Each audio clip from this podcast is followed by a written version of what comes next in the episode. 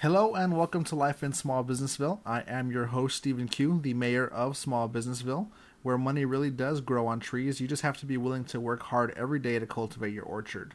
Now, today's going to be a work day for you and a short day for me.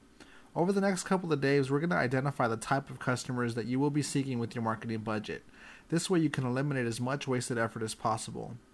What you will need today is to review your sales records or at least your list of established clients that you can remember.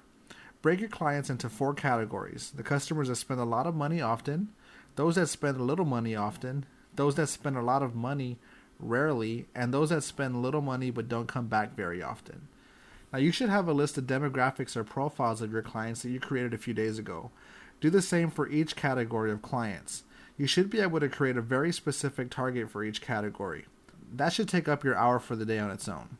If you don't have a client base to pick from, Use your profile for your dream client that you created and create a list of attributes you think the client will be looking for in a company. Compose a list of things that your customers might question about what you have to offer, and then create answers that you would give to address those concerns. These questions and answers will form the basis for your problem and solution marketing tactic you will need to implement. We will be just as busy tomorrow, so be prepared.